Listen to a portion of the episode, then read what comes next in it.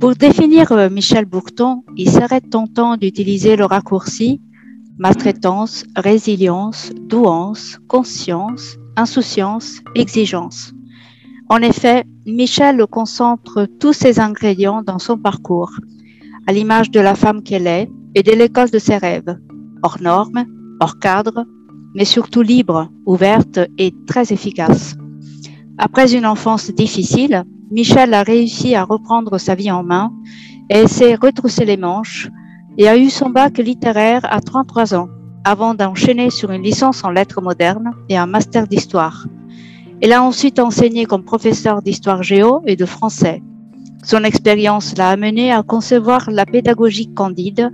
Elle s'est fait connaître surtout pour avoir introduit des chats dans les classes du groupe scolaire ouvert en 2013 à l'île sur la Sorgue dans le Vaucluse.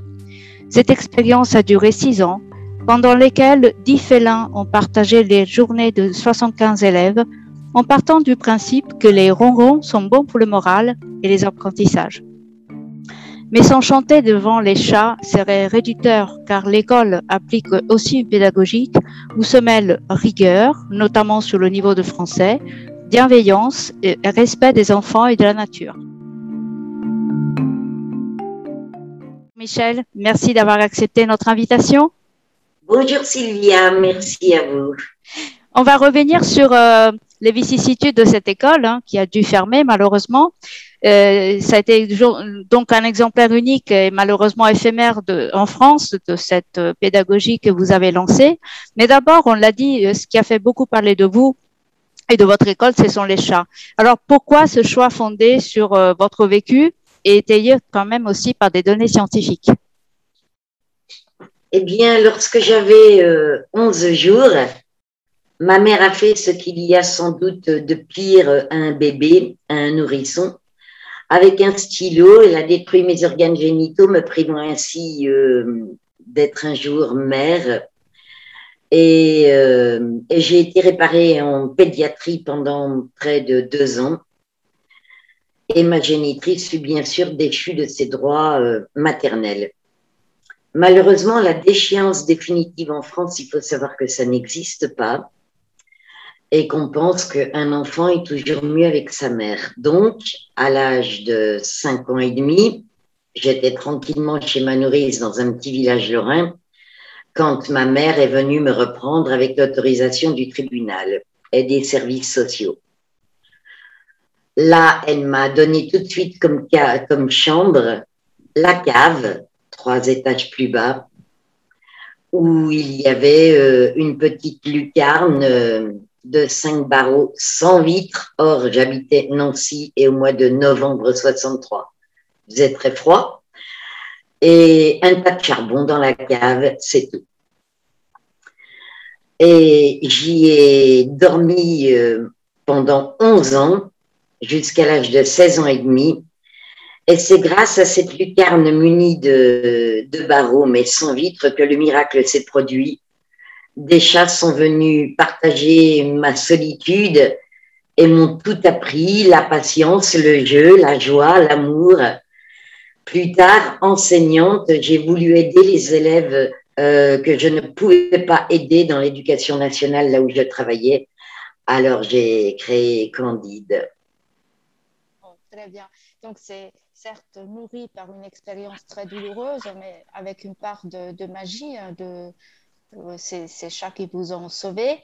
Mais euh, je disais tout à l'heure, il y a aussi des données scientifiques. Euh, il y a des personnes qui se sont penchées sur le sujet, oui. qui ont justement montré que les vibrations émises par le ronronnement des chats ont quand même un effet sur le cerveau humain.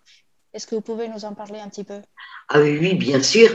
C'est le professeur Gaucher à Toulouse qui a mis au point et qui a fait découvrir au monde euh, les données euh, bénéfiques de la ronron thérapie, c'est comme ça qu'il l'a nommé, parce qu'effectivement, c'est une thérapie, le ronron du chat. En fait, nous avons, je ne vais pas rentrer dans des, dans des mots très compliqués sur le plan scientifique, mais sur les mains, nous avons ce qu'on appelle des corpuscules de Pacini qui font que quand on caresse un chat, les vibrations émises par son ronron monte jusqu'à notre cerveau et déclenche euh, les booste l'hormone de la de la sérotonine et ça nous fait du bien. On se relaxe. Il est prouvé aussi scientifiquement que quand on caresse un chat souvent, euh, il y a moins de crise cardiaque, ça fait baisser la tension artérielle, évidemment, puisque ça fait baisser le stress. Euh, ça, ça, ça aide même les personnes dans les maisons de retraite à, retarder les effets de maladies euh, graves et malheureusement souvent euh, de vieillesse comme la maladie d'Alzheimer, etc.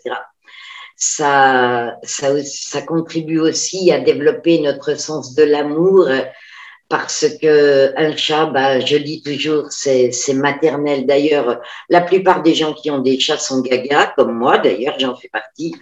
Euh, c'est presque maternel. Il y a de la maternité dans un chat. Et euh, les élèves à Candide l'ont bien, bien ressenti immédiatement.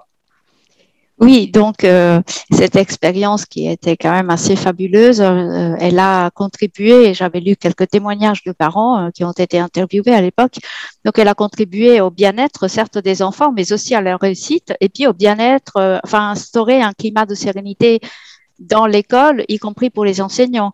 Euh, au-delà de ce qu'on pourrait penser, euh, que les chats se baladant sur euh, les bancs et sous les cahiers pourraient déranger ou, ou, déconcentrer les enfants, en fait, il n'en est rien du tout. C'est plutôt un climat favorable aux apprentissages qu'ils ont contribué à, introduire.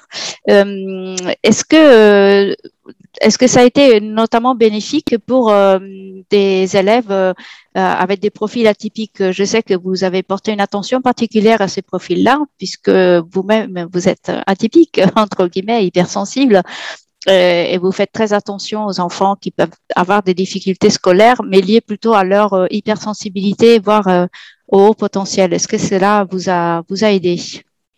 Oui, énormément.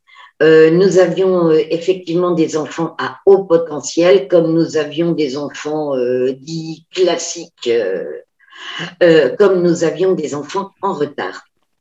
Et ça les a tous aidés.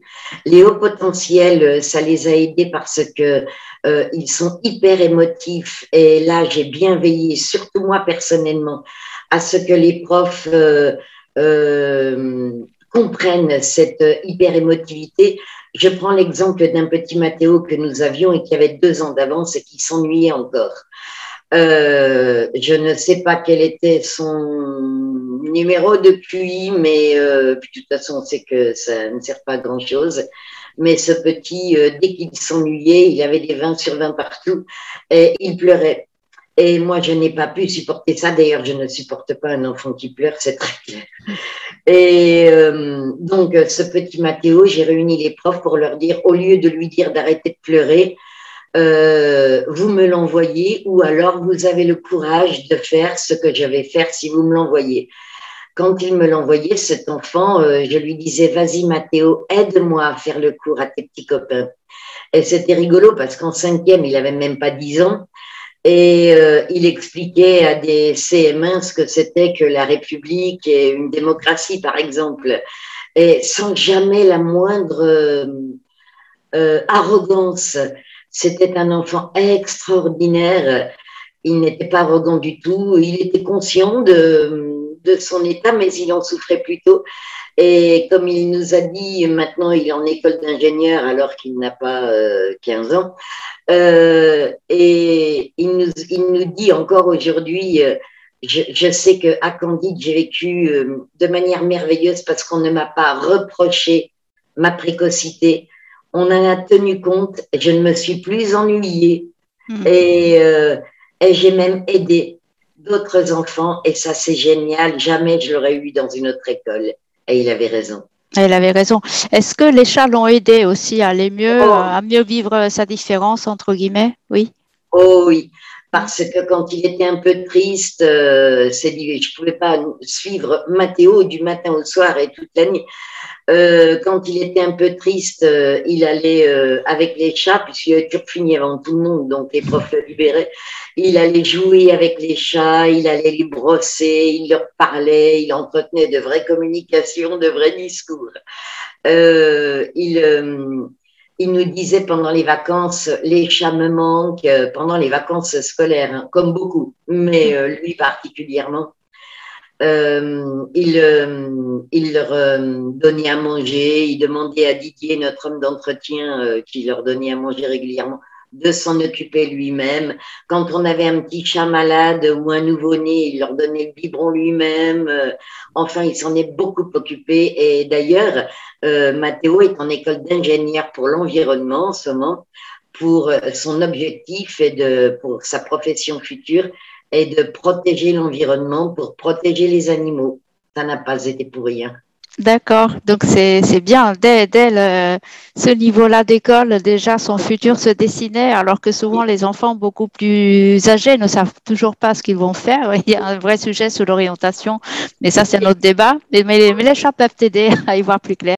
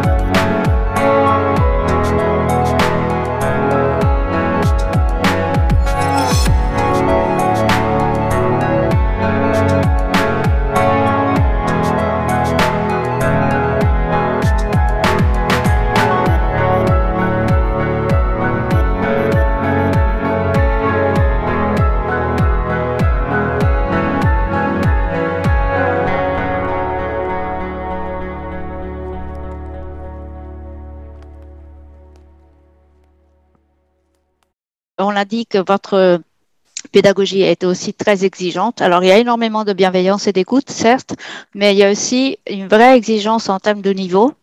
Euh, ce qui va quand même pas forcément de pair avec euh, massacrer les enfants de travail. Hein. Vous, m'avez dit en préparation de, cet entretien que, au contraire, euh, avant 17 heures, ils étaient sortis les devoirs faits parce qu'ils les faisaient à l'école.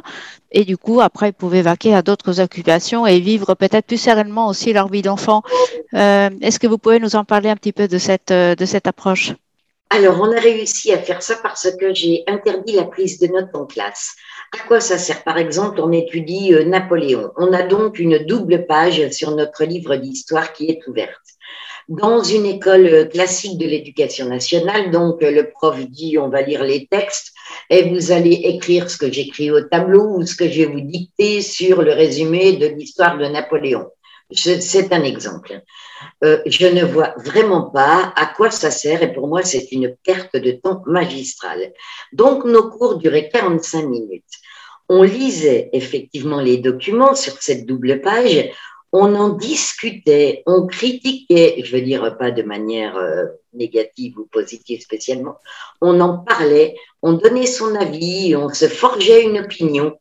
Et euh, après, durant ces 45 minutes, ça allait très vite puisque ce n'était que de l'oral avec, je le rappelle, 15 élèves par classe uniquement. Donc après, ils avaient au contraire beaucoup plus à écrire que dans l'éducation nationale puisqu'ils faisaient un devoir de 1h30 en répondant aux questions des documents, mais ils connaissaient la réponse puisqu'on venait d'en discuter et de les expliquer largement mais ça n'était pas fini. Ils avaient le droit de laisser leur livre ouvert pour faire leur devoir, pour le construire de A à Z avec introduction, développement, conclusion. En fin de sixième, nos élèves étaient autonomes hein, sur, ce plan-là. Et euh, ils avaient le droit donc de relire les documents, c'est normal. À qui euh, on peut demander de répéter par cœur ce qu'on vient d'entendre oralement? Ou même quand on y a participé. Donc, ils avaient le droit de relire les documents, d'aller chercher quelque chose dans un dictionnaire, sur Internet en présence du prof, et ils retenaient beaucoup mieux que si je leur avais demandé bêtement de copier un texte par cœur sur une feuille et de l'apprendre pour la semaine d'après. Ça, ça s'appelle du bachotage et ça n'a jamais servi à qui que ce soit. Mm-hmm. Donc, euh, effectivement, ils sortaient à 16h15 parce qu'on pratiquait le covoiturage euh, et euh, les familles nous disaient, mais, mais quel bien ça nous fait. Non seulement on voit que notre enfant évolue, il nous parle et en plus on se rend compte qu'il nous dit des choses intelligentes. Les ados ne parlaient pas à leurs parents avant. Euh, on peut aller manger une glace au ciné, on peut aller faire un sport, une activité culturelle, artistique, etc. C'est merveilleux pour la famille, on ne se dispute plus. Vous avez rendu service en acceptant notre enfant à toute la famille. Mm, mm. Et ça, c'est merveilleux.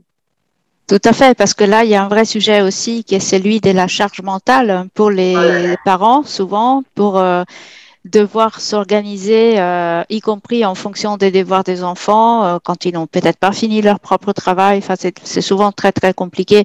Et là, finalement, vous avez allégé un petit peu la, le fardeau de, de tout le monde. Et je, je, reviens juste à la méthode d'apprentissage et de mémorisation. Donc là, d'après ce que vous avez dit, euh, il y avait un travail à chaud quelque part hein, qui était fait dans la foulée du cours. Est-ce que, est-ce que les enfants pouvaient pérenniser euh, euh, euh, la, ce qu'ils avaient appris et pour, pour, pouvoir le restituer lors de contrôle plus tard? C'était plus facile pour eux? Il y a deux questions en une. Bien sûr, c'était plus facile parce que la fois d'après, on faisait, et moi, j'ai pratiqué exactement ce qui se passait dans l'éducation nationale, mais dans, dans ce qu'il y avait de positif. La fois d'après, la semaine d'après, on leur dit alors les enfants, de quoi avons-nous parlé? Et en plus, on leur rendait leurs devoirs. Et quand il y avait des réponses euh, mal, euh, mal, mal faites parce que mal comprises, euh, les autres aidaient. Mais si tu vois, Mathieu ou voilà, André, bah, euh, là, il fallait cette question-là, elle est importante parce que Napoléon, pour reprendre mon exemple, euh, a été emprisonné à ce moment-là, etc. Bref, les autres gamins leur expliquaient aussi, nous aussi, bien sûr, les enseignants, et euh, dans leurs devoirs, on leur mettait plein de notes. Alors justement, il n'y avait pas de contrôle. Il n'y a jamais eu de contrôle à Candide. Ce qui nous permet de connaître leur niveau, c'est de les noter régulièrement, à chaque devoir. Les devoirs sont mhm. notés. Alors, pas pour euh, dire, euh, toi, tu es vraiment nul, tu n'arriveras jamais à rien, bien au contraire, euh, pour dire, regarde, la dernière fois, tu avais atteint, par exemple, un 8, parce que tu n'avais pas réussi à faire ça, mais depuis, on t'a aidé, et regarde, là, tu as atteint 11. En fait, on s'est rendu compte dans les statistiques que tous nos élèves avaient gagné 4 points de plus sur leur moyenne générale à Candide euh, par rapport à l'école classique ou au collège classique d'où ils venaient. Et, euh, et, ce ne sont pas des chiffres inventés puisque le rectorat les a à leurs résultats. Et sur le brevet, par exemple, euh, il y a environ 95% des 94-95% des élèves euh, sur le plan national qui décrochent leur brevet. Nous, on en était quand même à 99%, alors que nos enfants passaient leur brevet en candidat libre, ce qui veut dire qu'ils retenaient bien tout. Et euh, cela veut dire aussi qu'ils ne bénéficiaient pas des notes de la quatrième et de la troisième déjà en avance sur le, les résultats du brevet. Et en plus, ils avaient deux épreuves en plus. Mhm. L'anglais et euh, je ne sais plus quelle discipline, mais ils avaient deux épreuves en plus de leurs petits camarades qui étaient dans l'éducation nationale. Rien que les résultats au brevet prouvent que nos enfants euh, étaient beaucoup plus instruits, cultivés et mieux préparés à l'autonomie que les enfants de l'éducation nationale. Et je sais de quoi tu parles, j'y ai enseigné pendant 13 ans. Oui, donc c'est ce qu'on disait d'emblée. Il y a aussi une notion d'efficacité quand même qui n'est pas du tout absente euh, de, dans cette méthode. Et euh, une chose aussi dont j'aimerais parler avec vous, c'est euh, l'attention que vous portiez aux besoins physiologiques des enfants qui boivent, notamment pour vous, c'est important de justement pas les brimer dans, bah, leurs besoins tout à fait naturels. Hein. Et comment comment vous avez géré entre guillemets cet aspect-là des choses sans que ça dérange l'enseignement? Eh bien, ça n'a jamais dérangé euh, l'enseignement ni les autres élèves de la classe. Chaque élève savait que dès que euh, ses besoins naturels euh, devaient être réalisés, il avait le droit de se lever pour aller aux toilettes. Tous les médecins reconnaissent qu'une vessie pleine, il n'y a rien de plus dangereux. Nous, on n'a jamais eu une infection des reins ou de la vessie à Candide, ça ne s'est jamais produit, alors que ça se produit en permanence dans la grande majorité des établissements scolaires. On avait des toilettes très propres aussi, constamment nettoyées toute la journée par notre homme de ménage Didier. Euh, donc, aucune infection urinaire et pas de mal-être. Euh, donc, au contraire, les élèves rentraient discrètement, chacun respectait et euh, se rasseyait à sa table et était prêt pour à nouveau travailler. Boire, c'est pareil. Tous les médecins le répètent, il faut boire quand on a soif. C'est évidemment interdit dans tous les établissements scolaires, mais chez nous, un enfant qui a besoin de boire en cours a sa petite bouteille à côté de lui, il ne demande rien à personne, il, il boit. Et si sa bouteille est vide, il se lève discrètement, il va la remplir. Mm-hmm. Et ça permet d'avoir des enfants en bonne santé mentale, physique bien sûr, mentale aussi, et en plus, quand il rentrait, il faisait pas de bruit. Vous savez pourquoi? On avait une méthode là absolument extraordinaire pour limiter le bruit dans les salles de classe. Eh bien, c'était précisément les chats. S'il y avait du bruit dans la classe, les chats se sauvaient. Et c'était, c'est normal. Les chats ont horreur du bruit. Et euh, donc, entre eux, ils disaient doucement. entre eux. Même les ados de troisième, hein, les bons grands ados de troisième, entre eux, ils se disaient doucement, sinon Donald va partir ou Mickey ou mhm. doucement. Donc, on n'avait en plus aucun problème de discipline. Oui, donc on voit quand même jusqu'où ça va, la présence des chats en termes d'effet euh, en cascade, j'ai envie de dire. Ah euh, alors, malheureusement, euh, cette école a dû fermer, malgré tous ces bénéfices qu'on vient de nommer.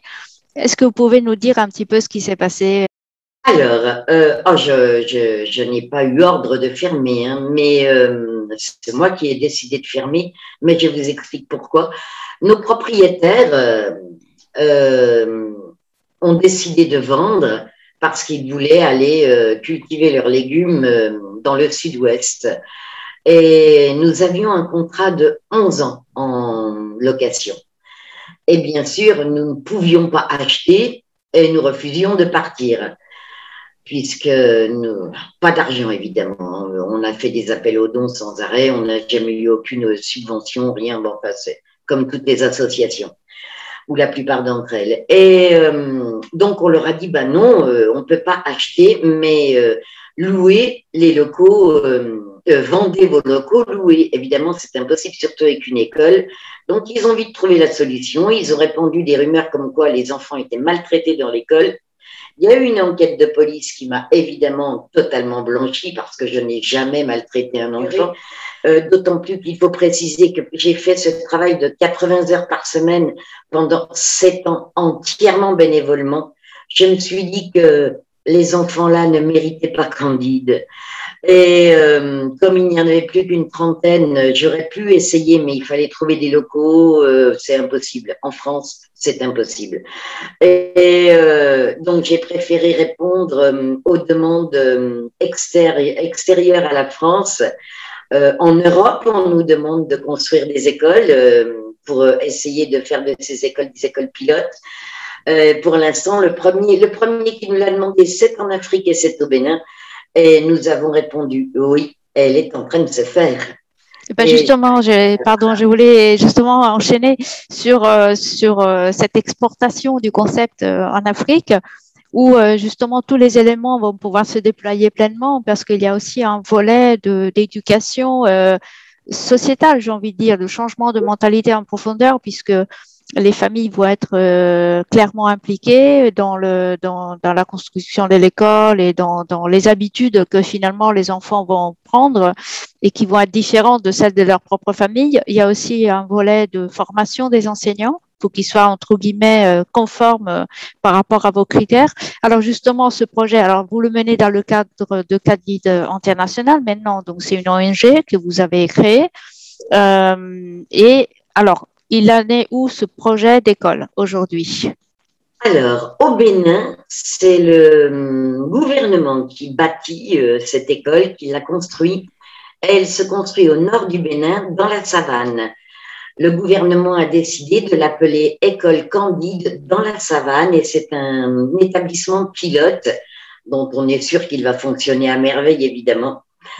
Euh, le plus dur, c'est d'avoir 15 élèves par classe, parce que pour l'instant, il y en a 100. Donc, euh, on, notre interlocuteur au ministère a un grand sens de l'humour et on, on, en est à 25. Donc, on, va, on a fait du progrès mmh. et je vais encore descendre, bien sûr, parce que dans cette école, euh, je veux y introduire aussi des chats.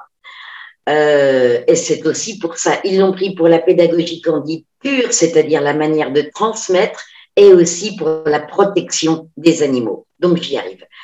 Euh, la pédagogie pure, c'est-à-dire transmettre nos savoirs aux élèves des différentes classes.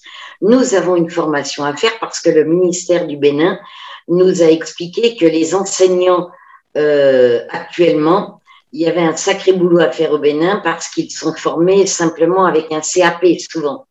Donc, euh, comment euh, aller au-delà du CM2 Surtout que les familles, les, communautés euh, des villages n'envoient pas leurs enfants au-delà de l'âge de 7 ans à l'école.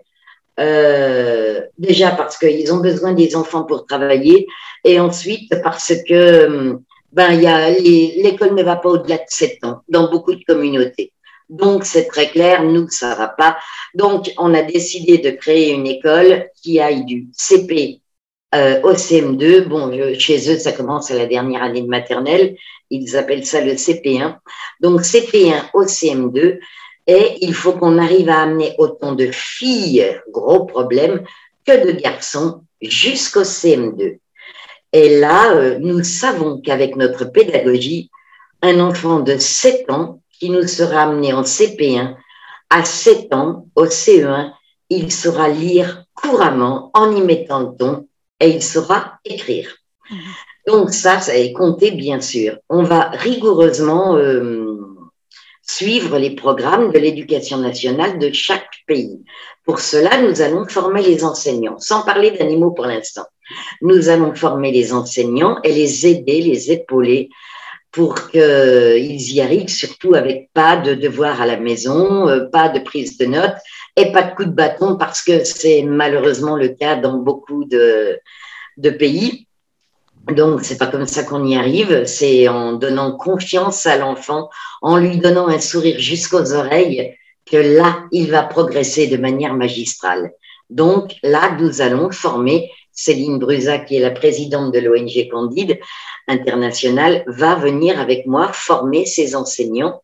Ensuite, pour les chats, il va falloir aussi former les enseignants. Mmh. Mais on se fait moins de soucis là-dessus parce que les chats sont des animaux domestiques qui dorment dans les lits des, des familles, etc.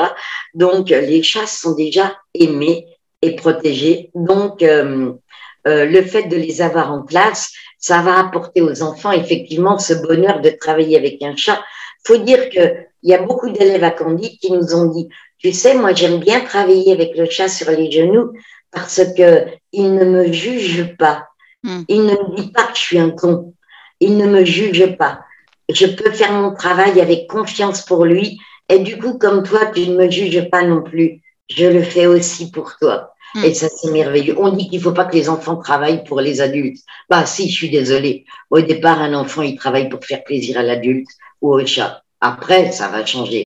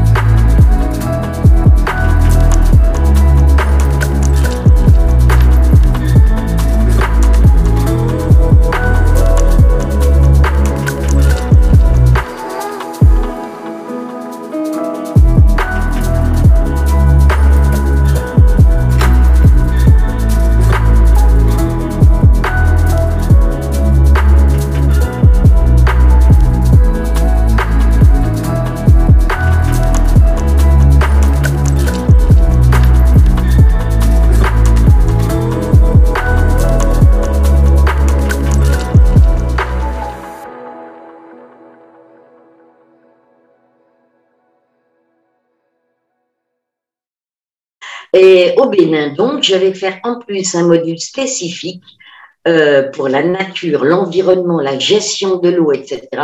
Je vais faire un, module spécifique en disant, puisqu'elle se construit dans la savane, en disant par exemple, toi, euh, tu veux étudier quel est ton animal préféré.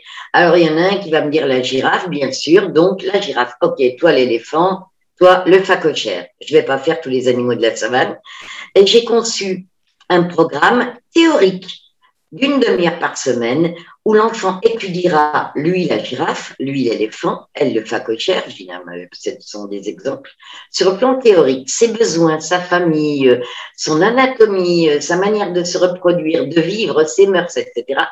Et tous les vendredis après-midi, il va y avoir un guide local qui va emmener toute, la classe voir euh, dans la savane les animaux euh, et ceux qui auront étudié tel animal seront tellement heureux quand ils l'auront vu évoluer dans son espace qu'ils ne pourront que les aimer. Il faut savoir, euh, je ne sais plus qui l'a dit, mais combien il avait raison, en tout cas, ça n'est pas de moi, on n'aime que ce que l'on connaît, et, euh, et, pour ça, il faut leur faire connaître le monde qui les entoure. On s'est rendu compte que les petits béninois ne connaissent absolument pas la nature fabuleuse qui les entoure. Et en plus, sur le plan sociétal et culturel, il faut savoir qu'un papa qui va braconner un cervidé, ça fait un repas pour toute la, pour toute la semaine et pour toute la famille. Donc, nous avons, ça s'étend au-delà de l'école. Mm. Il faut que les enfants apprennent à leurs parents, tout passe par les enfants donc à aimer les animaux, mais aussi à cultiver peut-être de manière différente, à élever pour les laits et les fromages. Euh, il faut que ces enfants arrivent à apprendre à leurs parents tout cela. Ça mettra des années, bien sûr, mais on y arrivera. Hum. Euh, afin qu'adultes, euh, on ne braconne plus euh, tous les animaux qui passent à notre portée, mais qu'on les protège, qu'on maintienne leur habitat, qu'on fasse tout pour euh, gérer leur eau, leur alimentation naturelle en pleine nature. Hum. Là, on touche un point essentiel hein, de ce que l'éducation peut apporter en termes de changement de, mentalité, euh, d'approche euh, du monde. alors, certains certainement vont vous reprocher le mot candide. Euh, ils vont vous le renvoyer à la figure avec un projet comme celui-ci, mais ce n'est pas grave euh, parce que je, je, ça fait sens en tout cas pour l'école en conscience. Euh, c'est complètement cohérent avec euh, ce qu'on ce qu'on a envie de, de, promouvoir, une autre manière d'être en relation avec le monde et son environnement. Et ça commence justement à l'école parce qu'il n'y a pas que les livres, il y a aussi le, le rapport au monde extérieur, le rapport à soi et le rapport au monde. Alors, voilà, ce qui m'intrigue, c'est de savoir comment vous avez fait pour convaincre euh, les interlocuteurs euh, au ministère de l'Éducation de ce pays, sachant que leur propre euh, vision de l'école est complètement différente. Vous le rappeliez tout à l'heure, à 7 ans, les enfants ils sont sortis de l'école parce que les parents en ont besoin. Comment vous avez réussi à leur faire accepter de les garder à l'école et même de les chambouler dans, leur, dans leurs habitudes, dans leurs croyances? Alors, on n'a même pas réussi à leur faire accepter, c'est eux qui nous l'ont demandé. Donc, c'était déjà génial. On a un projet au Togo aussi, en RDC et en Belgique. Mais bon, ce sont eux qui nous l'ont demandé carrément. Et pourquoi? Parce que ces gouvernements-là euh, ont conscience qu'il n'y a pas assez d'argent pour euh, les écoles, donc euh, sinon on ne ferait pas des classes de 100 élèves. Euh, ils ont encore des bâtiments euh, à l'air libre. Nous, on nous construit une école avec des sanitaires corrects. Euh, et ils se disent, si on changeait notre mode d'éducation, si on le faisait évoluer, si enfin on arrivait à mettre les enfants tous à l'école, garçons comme filles, et que ce soit pérenne, qu'ils décrochent des diplômes, etc., ce serait fabuleux pour notre pays, mais comment peut-on le faire? Et c'est pour ça que là, ça va être une école pilote qui va tellement bien marcher, ça j'en suis absolument certaine, euh, qu'il y en aura d'autres au Bénin, par exemple. Je pense que ça va être le premier pays où, on va l'inaugurer. Euh, et qu'il y en aura d'autres et que petit à petit, nous allons participer avec nos faibles moyens, enfin moyens financiers, on n'en a aucun, mais nos moyens intellectuels et humains à, à les aider à faire euh, des, des, enfants qui vont avoir envie d'aller plus loin dans leurs études, qui vont s'ouvrir au monde et qui vont avoir envie de gérer leur environnement de manière différente parce qu'ils en souffrent tous et tous en ont conscience. Le ministère de l'Éducation en a une conscience aiguë, celui de l'environnement aussi. Mais, mais comment faire quand il y a tant d'enfants tellement d'enfants. Ce sont des pays quand même où euh, la, la, très grande majorité de la population a moins de 25 ans. Donc, euh, comment faire quand il y a tant d'enfants si peu de profs formés? Et donc, nous allons les former, il n'est pas question d'y remplacer. Euh, et, euh, quelquefois, bah, c'est tellement dur, décourageant de convaincre les communautés. Nous, nous allons convaincre toutes les communautés autour de l'école. Alors, est-ce que vous espérez quand même pouvoir euh, réimporter le concept en France, que la France se rouvre à nouveau à cette, cette belle approche pédagogique et vous laisse la place et vous donne les moyens de, de déployer aussi votre expérience dans l'Hexagone? En France, je vais dire quelque chose de très désagréable, mais je vais le dire tel que je pense. Le peuple français désire une instruction de ce genre. J'ai des millions de témoignages. Mais le gouvernement français ne le désire pas. Hum, les gouvernements successifs ne désirent pas qu'il y ait moins de 35-40 élèves par classe. Vous vous rendez compte, là, je suis en train d'aider mon petit voisin, il a 6 ans, il est au CP, ils sont 28. Comment apprendre à 28 enfants les lettres de l'alphabet, l'écriture, le langage, les sons C'est de l'hérésie pure.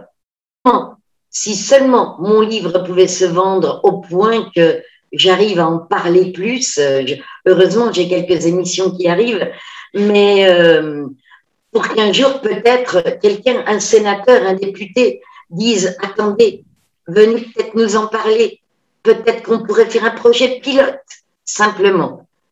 Alors en France, il y a aussi une, énorme hypocrisie. Par exemple, nous, nous avons créé notre école dans le Vaucluse de force, vraiment de force. C'est-à-dire que pendant deux ans, les inspecteurs venaient, ils disaient, euh, si vous n'éliminez pas les chats de votre école, on vous fait fermer sur le plan administratif. Pendant deux ans, nous sommes venus en tremblant voir s'il n'y avait pas une fermeture administrative de l'école. Et puis tout d'un coup, on a été médiatisé, même les journaux télévisés et tout, plusieurs émissions. Et là, on nous a convoqués, on nous a dit c'est bien. Hmm. Voilà. Mais maintenant qu'elle est fermée, on ne nous dira pas ah non, refaites-en une. Ils sont bien contents que ce soit fermé. Donc, euh, non, en France, ça va être difficile. Mais dans tout les, pays voisins de la France, on va y arriver. Belgique, Luxembourg, Italie, euh, on va y arriver, mais pas en France. Pas pour l'instant, en tout cas, en espérant que quelque chose arrive, euh, peut-être l'année prochaine. Euh, voilà, puisque là, c'est le moment ou jamais de, faire des bonnes propositions pour l'éducation nationale. voilà.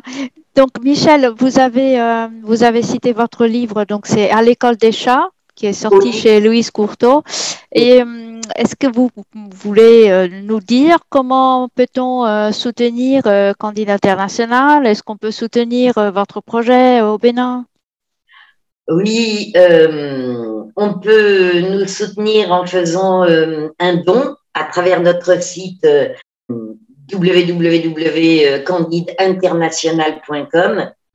notre site Facebook, on peut nous contacter aussi. Bon, c'est euh, ONG Candide International. On peut adhérer. Nous manquons d'adhérents pour l'instant parce que l'ONG est neuve. Elle n'a que deux ans. Et euh, on n'a pas assez d'adhérents pour faire des dossiers de subvention. Donc, c'est 10 euros l'adhésion pour une année, mais on n'a pas assez d'adhérents. Ce serait sympa d'adhérer. Euh, quand on veut envoyer un chèque, on l'envoie euh, au siège de l'ONG 47 Grand Rue à Nancy, 54 000. On envoie immédiatement un reçu fiscal pour que les personnes qui nous font un don bénéficient de la réduction euh, d'impôt sur le revenu. Et puis voilà, en achetant le livre, surtout que c'est à l'école des chats et c'est le sous-titre qui est important, c'est quand les animaux nous rendent humains, droit d'auteur vont être versés directement sur l'ONG Candide International de façon à ce qu'il y ait un maximum d'enfants et d'animaux heureux. Très bien, c'est entendu. Euh, si je ne m'abuse, vous avez aussi euh, proposé et parlé de votre projet à l'ONU, me semble-t-il. C'était quand? C'était quand? Quel accueil vous avez reçu? Alors, c'est euh, en septembre 2018. On était très médiatisés à ce moment-là Et euh, nous avons reçu un appel de l'ONU nous demandant de, à Genève, nous demandant si on était d'accord pour venir faire une conférence dans le cadre de l'éducation dans le monde. Euh, et bien sûr, oui, oui, oui, on y est allé. Et depuis, on y va tous les ans, au mois de décembre. Et, euh, et c'est aussi euh, grâce à l'ONU que euh, le Bénin euh, nous a euh, nous a trouvé, nous a contactés. Et, et c'est bien parce que nous nous passons une année sur l'autre, soit pour l'éducation, soit pour la médiation animale. Et, et la fois dernière, nous sommes carrément passés pour les animaux dans l'école. Donc ça y est, ça commence à ça commence à. Il n'y a plus de tabou. À être écouté, à ne plus être tabou. Oui, c'est très bien. Bah, écoutez, je vous remercie énormément de, de, ce témoignage, de ce beau projet que vous avez mené et des nouveaux projets que vous allez mener. Euh, c'est très, très encourageant, je trouve. Et de, de maman chat à maman chat, j'ai envie de vous, vous inviter à, à nous chanter un, un, petit bout de votre chanson sur les chats. Je pense que ça va enchanter notre public.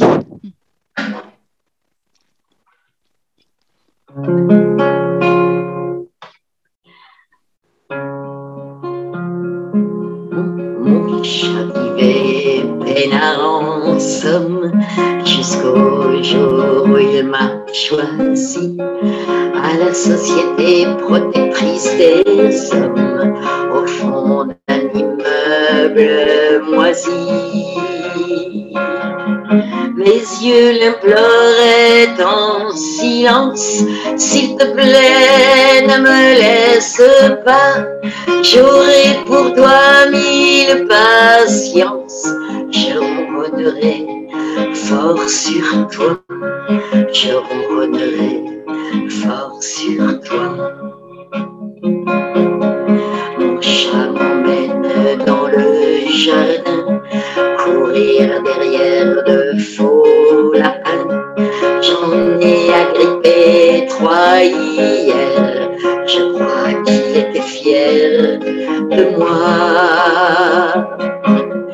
Et on s'est roulé sur la mousse, ma truffe contre son nez si froid, mes pattes dans ses mains toutes douces. Je ne suis qu'une enfant, j'ai froid, je ne suis qu'une enfant, j'ai froid. Mon chat m'élève sans jamais élever la voix à coups de langue et de caresses. Depuis, je crache moins bien, je crois. Et quand je gronde de colère, tout au fond de ses yeux, je vois que les brimades et les sont pas pour lui, mais bien pour moi. Ne sont pas pour lui, mais bien pour moi. Mon chat, mon tendre complice, viens, raconte-moi ton histoire. Dis-moi vite, car le temps file. À quoi tu penses dans le noir?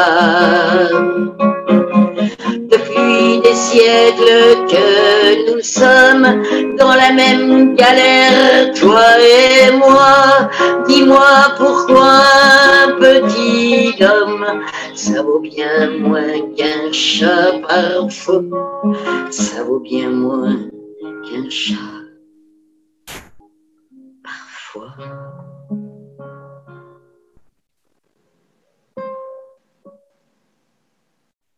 Merci beaucoup, Michel.